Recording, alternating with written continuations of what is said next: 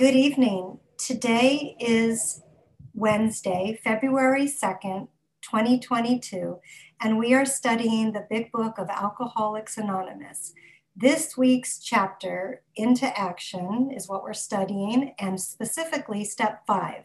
And our speaker tonight is Amy G. Thank you, Amy. Oh, great. Awesome. Can you hear me? I think I unmuted myself.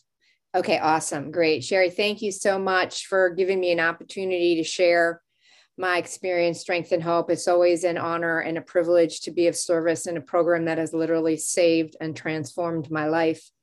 So grateful to be here. I mean, this meeting continues to grow. I got like 54 people here. This is awesome to have so many people here. It's great. And I'll do the best I can to carry my higher power's message of this program and these 12 steps that changes our lives. And it's an incredible program. I owe my life to this program.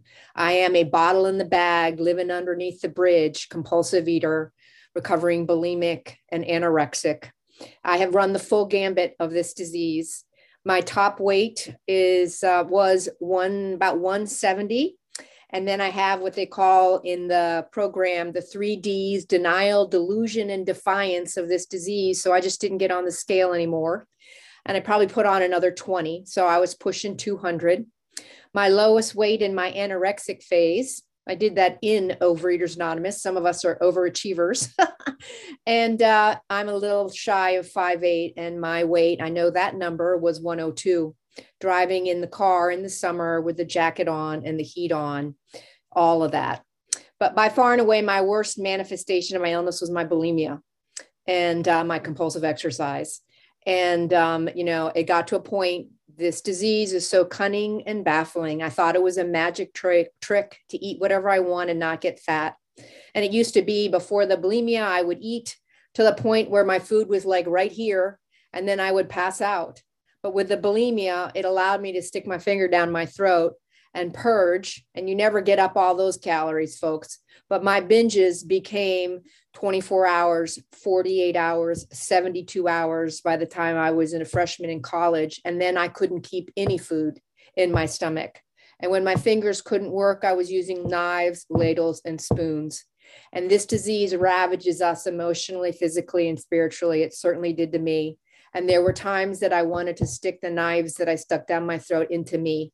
But I thank God, whom I choose to call my higher power, I didn't have the guts.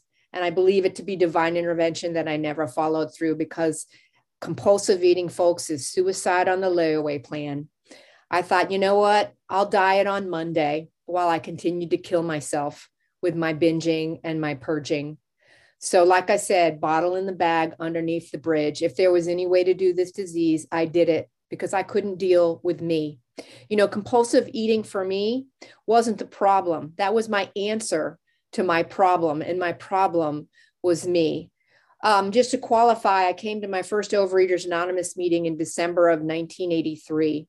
And I spent almost 5 years in torturous hell of Overeaters Anonymous, trying to do it my way, trying to use my willpower and my knowledge and even my experience to try to fix me.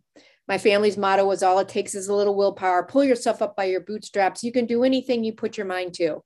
What I didn't understand is that although I may have willpower and achieve in other areas of my life, that worked just fine. But when it came to food, I could not stop. My willpower was null and void. How many times would I stand in front of the refrigerator, 5 bites into a binge, going, how the hell did I get here?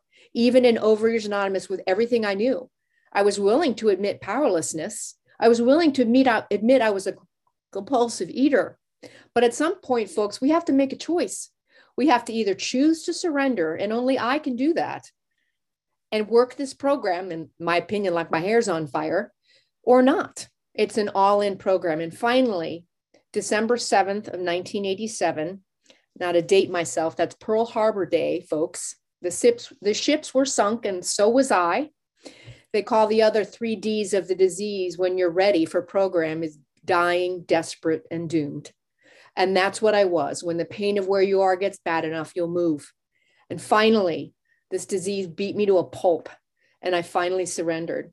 I thought I was one of those, quote, when it talks about it and how it works, constitutionally incapable of being honest with themselves. I thought I was worse than all of you all, but I finally did surrender. You know, the saying is, don't walk out 5 minutes before the miracle, keep coming back. I love slogans. I'll be saying a lot of them, but the 3 Ds of the disease got me in the program, and I was finally willing. You know, it says half measures avail us nothing. And that's what I had tried to do. You know, fourth and fifth step, you know, number one, sure, I admit I was powerless, but 4 and 5, yeah, like no way in hell. Make amends? Oh my gosh, that's not going to happen.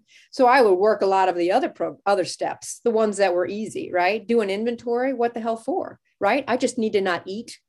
I bought the myth that the world sells you that thin is well, and I used OA like a diet program. You know, they say OA is like the mafia. Once you get in, you never get out, and it ruins all your binges because you know too much. I mean, I thought I was in compulsive eating hell before I came to Overeaters Anonymous, but no, try binging and purging while you know that you can't stop. You know, that was hell for me emotionally and spiritually. But finally, I was willing and ready to work these steps. And the first thing was to understand what the big book says about entire abstinence. And for me, that's what the big book says. But, you know, hey, in AA, you put the plug in the jug. In OA, I needed to understand where to put, you know, what, in OA, I needed to understand what jug to put the plug in.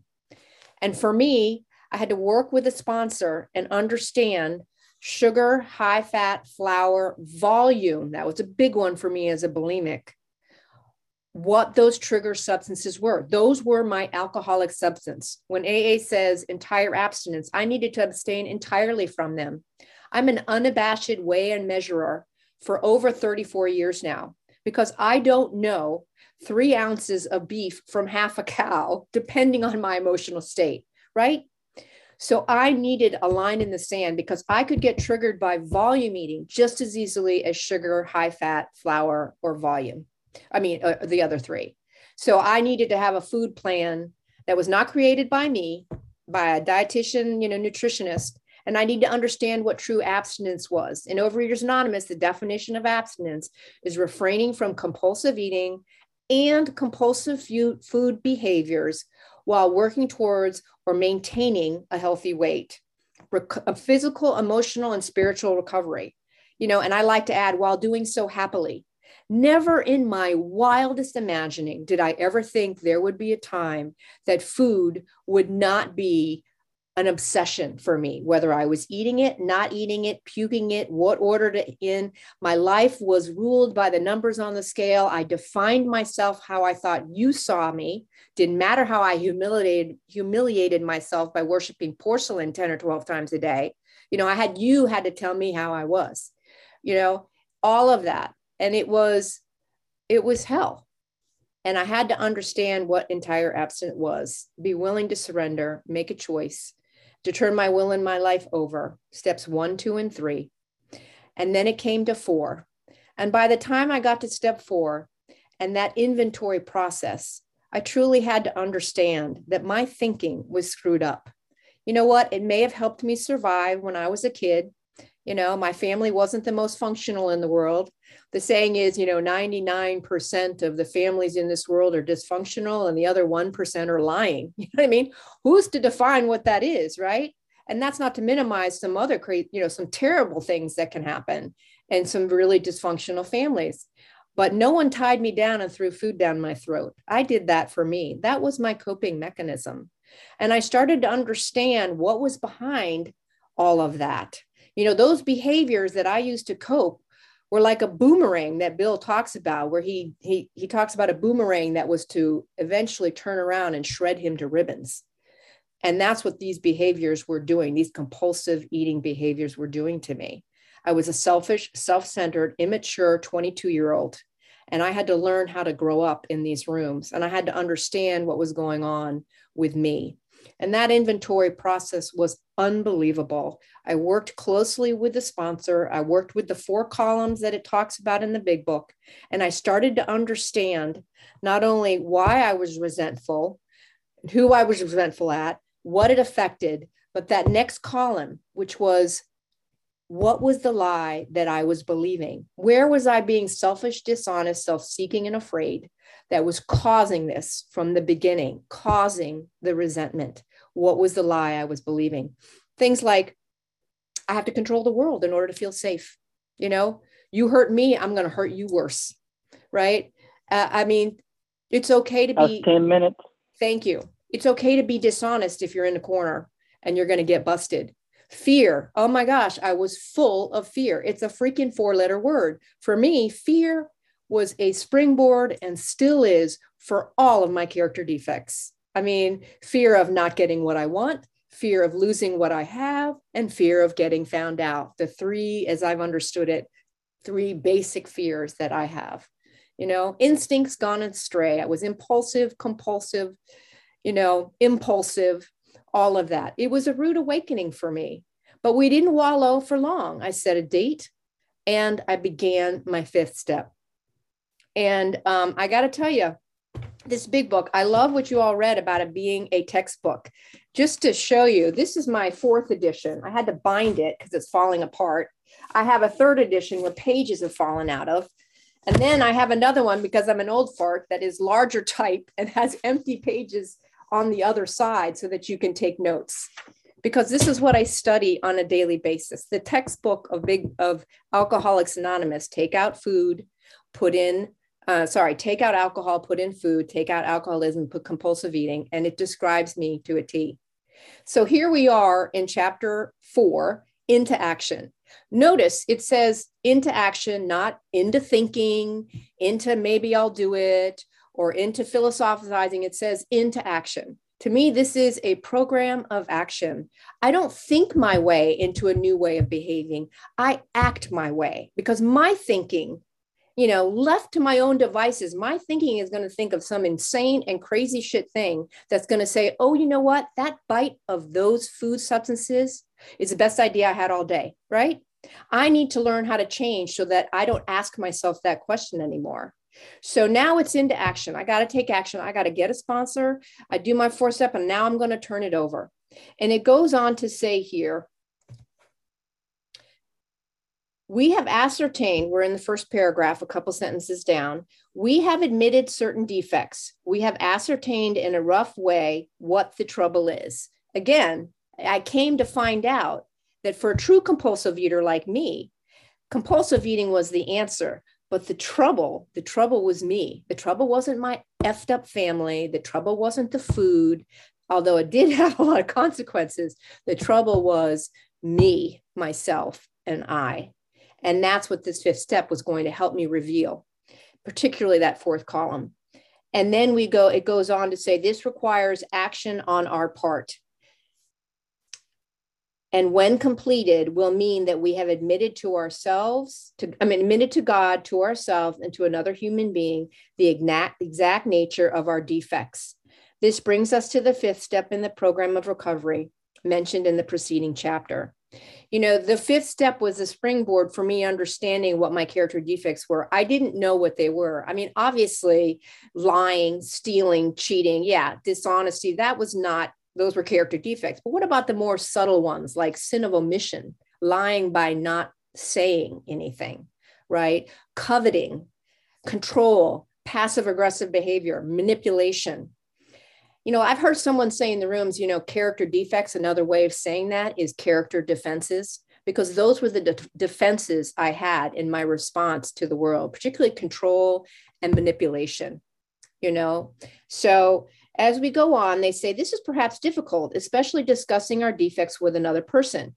We think we have done well enough and admitted these things to ourselves. There is doubt about that. In actual practice, we usually find a solitary self-appraisal insufficient. Many of us thought it necessary to go much further. We will be more reconciled to discussing ourselves with another person when we see the good reasons why we should do so. The best reason first is that if we skip this vital step, we may not overcome drinking. You know, they say this is a program of ego reduction. If I can't tell this to another person, I'm not going to recover. And they're not messing around here. They not only say it here that we're not going to recover, it also says right again, this is what page 72 on 74. It says the same thing on page 74 in this chapter. If we expect to, it says, we must be entirely honest with somebody if we expect to live long and happily in this world. So this is key. The Big Book talks about a personality change sufficient to bring about recovery. The fourth and the fifth step to me is where that transformation begins, because I start a journey into self-introspection, and that will go on. Thank you. And that will go on for my lifetime in 10, 11, and 12 is understanding what makes me tick. You know, it's not alcoholism. It's not alcoholism, right? It continues on. We have a daily reprieve contingent on the maintenance of our spiritual condition. And that goes on for me on a daily basis. I may have 34 years, but my sponsor says to me, the one who got up earliest this morning is the one who has the most recovery and the most abstinence, because it is a one day at a time program. I can be crazy as a loon and still be abstinent, right? Because I need these steps for personal transformation. Otherwise, I'm just a dry drunk. I have the tools, the steps, and the fellowship to help me stay sane and sober. You know, the tools of abstinence, the tools are the handrails as you walk up the steps. Writing, you know, here I am in a fourth and fifth step, getting a sponsor, all of these things. I use all these tools every single day. I use the tools, I use the steps. And that's how I stay sane and sober today. I'm just going to read something that I got at a meeting the other day, and I have it written down here. You know, we plagiarize each other like crazy. Who the hell cares, right? So it says here, most people out there, normies, do not take the time to examine our lives and our manner of living. We make, us addicts, make basic assumptions early in life and go from there, rarely questioning if they need to be changed and if they were effective to begin with, right?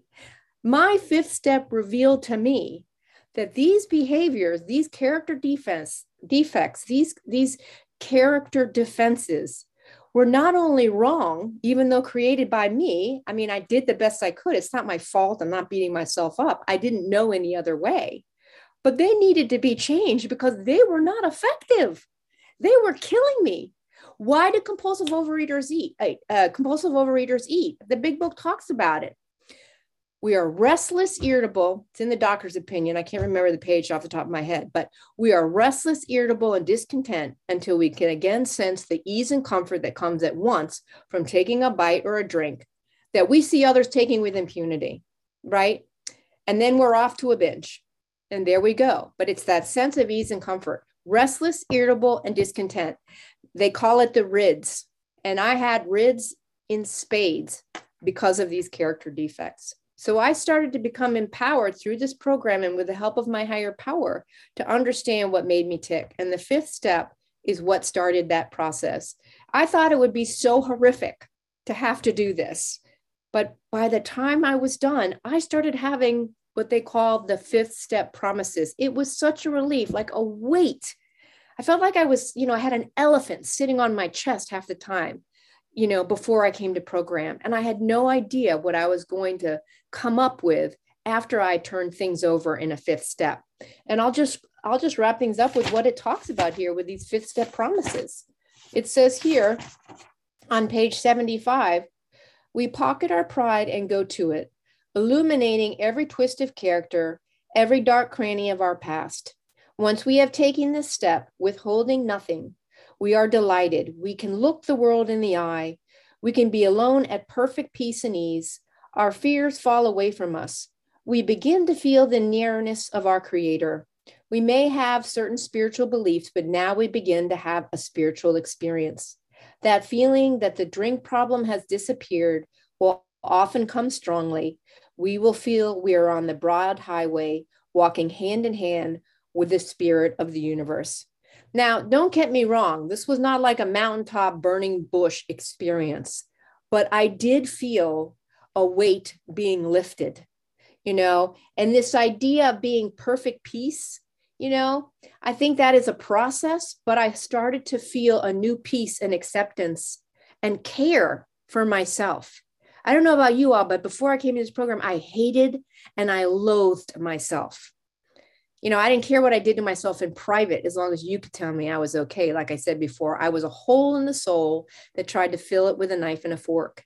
And by the time I did that fifth step, where I, for the first time in my life, was entirely honest with someone else, instead, those secrets that I held that were killing me, by telling them, I started to become free. And that's where the peace and ease began for me. Look the world in the eye. All of a sudden, I wasn't worse than you all, but I wasn't better than you all either. I was just somewhere in the middle. I was a human being. I was finally just a human being, right? Recovered, not cured, making my way, progress, not perfection. And that's the beauty of that fifth step, of finally telling someone else and starting to understand me. And it's been an incredible journey. I mean, I can't, this is not the time, but I mean, I can't jam in 30 years of recovery in there. But like I said, I had this growing up to do of how to be a contributing member of society, how to get a job, move out of my house, how to date and not take hostages, have a real relationship, how to get married, how to have children, you know, how to now be an empty nester. I'm like, WTF, what is that? How to deal with COVID. I mean, all of these things. But what I have found is that this program has equipped me with a new way to live life.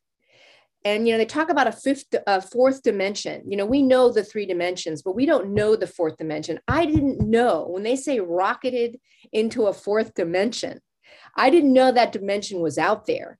If you had asked me what my dream of a great life was and my wishes and what my dimension of living was before program, if I had a genie in a bottle and I rubbed it and I had three wishes, I would tell you that my first wish would have been to eat whatever I want and not get fat.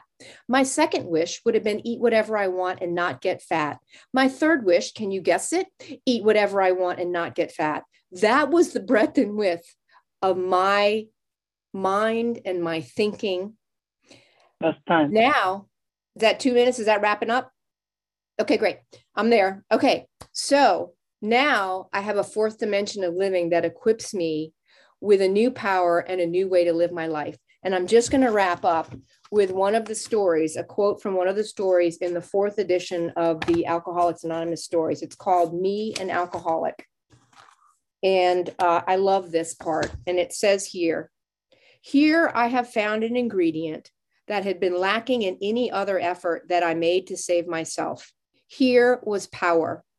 Here was power to live to the end of any given day, power to have the courage to face the next day, power to have friends, power to help people, power to be sane, power to stay sober. Moreover, I am deeply convinced that so long as I continue to strive in my bumbling way toward these principles I first encountered in the earlier chapters of this book, this remarkable power will continue to flow through me. What is this power? With my AA and OA friends, all I can say is that this power is greater than myself. And if pressed, all I can do is follow what the psalmist who said long before me, be still and know that I am God. And with that, I will pass. Thank you so much for letting me share. Oh, wow, Amy, that was amazing. Thank you so much. We will now open the meeting for questions or for 3-minute shares. As this is a big book study, sharing and questions should relate specifically to the chapter Into Action and the fifth step being studied this week. We ask you to accept this guideline in order to keep the meeting on track. If you'd like to share or ask a question, please raise your virtual hand, which is under reactions, or *9 if you're on the phone, and the Zoom host, Kristen, will call the raised hands in order and ask you to unmute when it's your turn. Would Roberto please set a timer for 3 minutes for each share and announce when the time is up? And if the speaker is asked a question, please allow 3 minutes for the answer.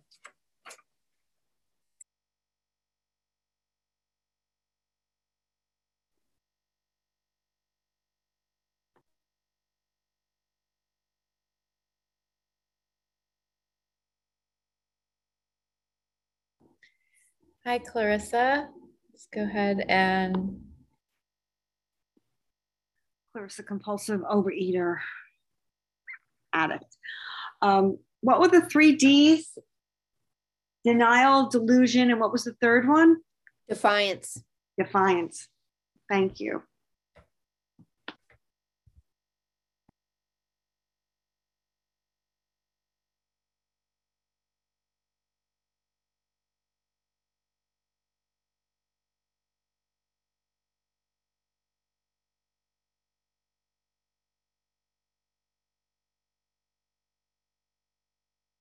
We'll now go to Stephanie S.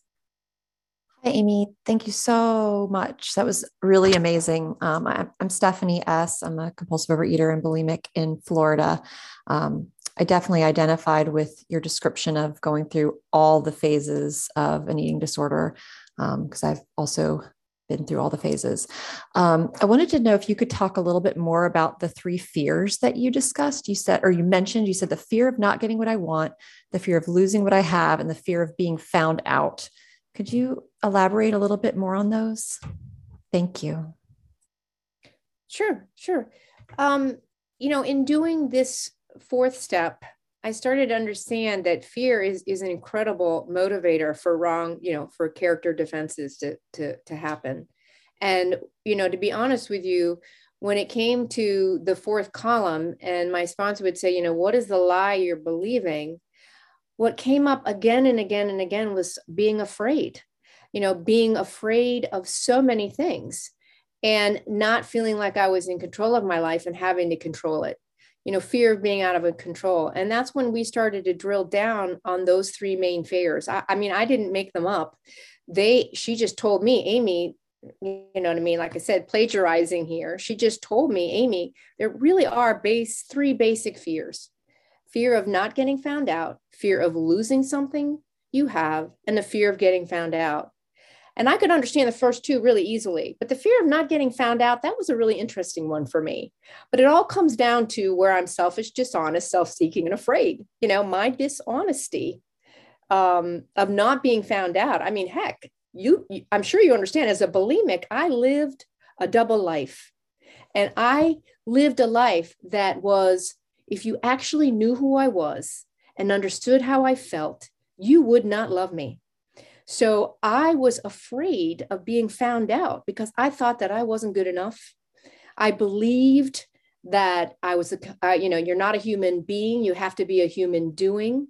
Performance was everything, So I lived a lie, and that double life, it was like, I was stretched so thin. I felt like I had a Grand Canyon inside of me because I couldn't keep that up. Half my binging was about just trying to anesthetize that Grand Canyon, that dichotomy, pretending that I looked okay, right? Because God forbid you find out how I actually am, and those fears were very core. So we did a lot of work on that, and it's been very helpful for me because a lot of times my responses, even today, I've heard that when my response is out of proportion with what is actually going on, right? The situation in front of me, when it's out of proportion with reality, it usually has something to do with one of my fears, one of my core fears, and absolutely true. And so I use the fellowship to try to work it out and find out what that fear is. And usually I get an answer as to one of those three. It usually always comes down to one of those three. I hope that helps. Thank you so much. Now we're going to go to Sherry M. Hi, good evening. My name is Sherry M, and I'm a grateful, recovered, compulsive overeater.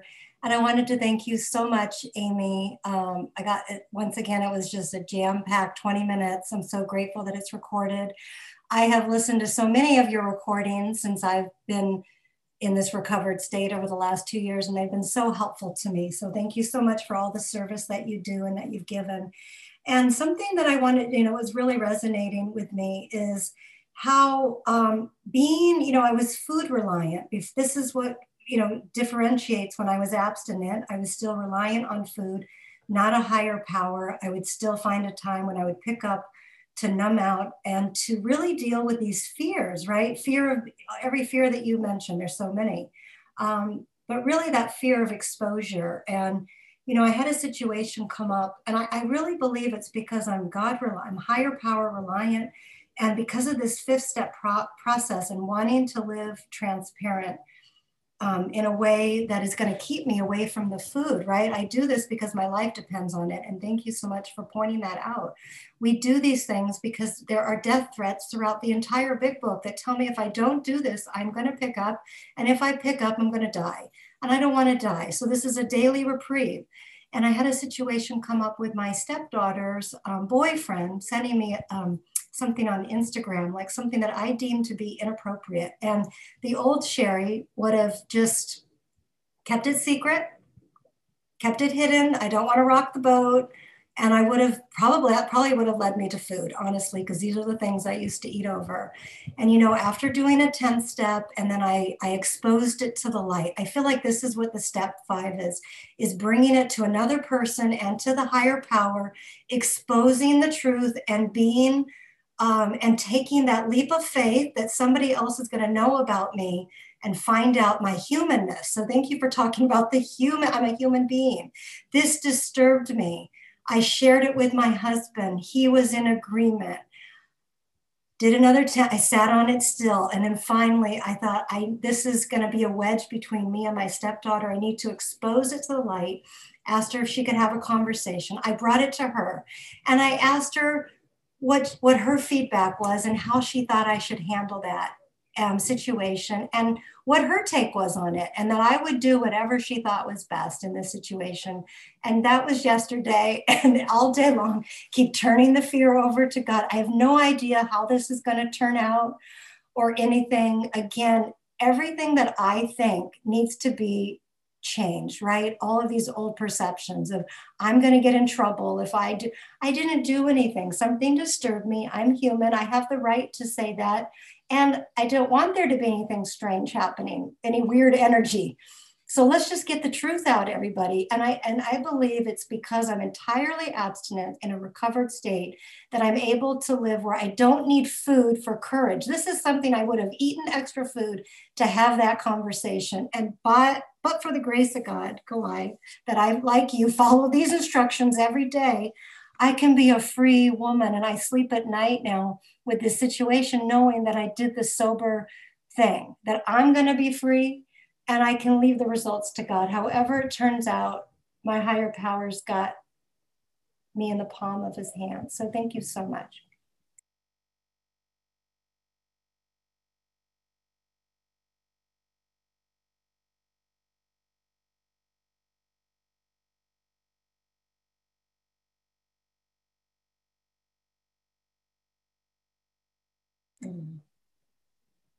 Okay, so now that's back to me. We will now stop the recording for unrecorded questions or shares. Would the Zoom host please stop the recording?